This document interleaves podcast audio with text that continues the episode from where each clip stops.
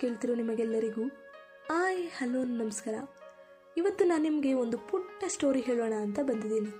ಆ ಪುಟ್ಟ ಸ್ಟೋರಿಯಲ್ಲಿ ದೊಡ್ಡ ಸಂದೇಶವೇ ಅಡಗಿದೆ ನೋಡಿ. ಏನಾ ಸ್ಟೋರಿ ಅಂತ ಕೇಳ್ತಿದ್ದೀರಾ? ನಾ ಹೇಳ್ತೀನಿ. ಒಂದು ರಾತ್ರಿ ಒಬ್ಬ ಬಡಿಗನ ಅಂಗಡಿಯೊಳಗೆ ಒಂದು ಹಾವು ಬಂದ್ಬಿಡುತ್ತೆ. ಆ ಹಾವು ಕತ್ತಲಲ್ಲಿ ಹರಿದಾಡ್ತಿದ್ದಂತೆ ಗರಗಸದ ಹತ್ರ ಹೋಗಿ ಸುಳಿಯುತ್ತೆ. ಗರಗಸದ ಮೊನಚಾದ ಒಂದು ಹಲ್ಲಿಗೆ ಅದರ ಬಾಲ ತಾಗಿ ಸ್ವಲ್ಪ ಗಾಯ ಆಗ್ಬಿಡುತ್ತೆ ನೋಡಿ.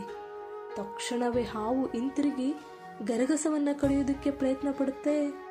ಅದರಿಂದ ಹಾವಿನ ಬಾಯಿಗೂ ಕೂಡ ಗಾಯ ಆಗ್ಬಿಡುತ್ತೆ.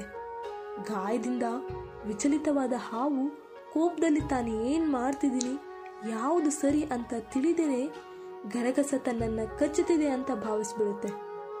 ಗರಗಸವನ್ನ ಉಸಿರುಗಟ್ಟಿ ಸಾಯಿಸುವ ಉದ್ದೇಶದಿಂದ ಅದು ಗರಗಸವನ್ನ ಸುತ್ತಿಕೊಳ್ಳೋದಕ್ಕೆ ಶುರು ಮಾಡುತ್ತೆ.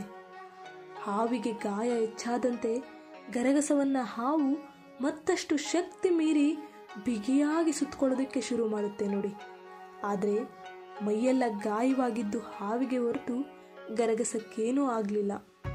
ಗಾಯದಿಂದ ಅತಿಯಾದ ರಕ್ತಸ್ರಾವವಾಗಿ ಹಾವು ಸತ್ತೇ ಹೋಗ್ಬಿಡುತ್ತೆ. ಹೀಗೆ ಒಮ್ಮೊಮ್ಮೆ ನಮಗೆ ತೊಂದರೆ ಮಾಡಿದವರನ್ನ ಶಿಕ್ಷಿಸುವ ಭರದಲ್ಲಿ ನಾವು ಉದ್ವೇಗಗೊಳ್ತೀವಿ. ಕೋಪದಲ್ಲಿ ಪ್ರತಿಕ್ರಿಯಿಸಿ ಅವರಿಗೆ ಹಾನಿ ಮಾಡೋದಕ್ಕೆ ಪ್ರಯತ್ನ ಪಡ್ತೀವಿ. ಆದರೆ ನಿಜವಾಗ್ಲೂ ನಾವು ನಮಗೆ ಶಿಕ್ಷೆ ಕೊಟ್ಕೊಂಡಿರ್ತೀವಿ.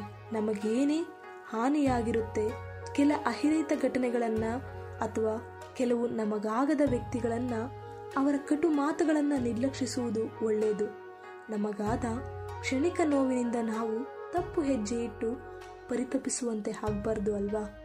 ಅದಕ್ಕೆ ಹೇಳೋದು, ದ್ವೇಷ ಉದ್ವೇಗಕ್ಕಿಂತ ಪ್ರೀತಿ ಸಹನೆ ದೊಡ್ಡದು.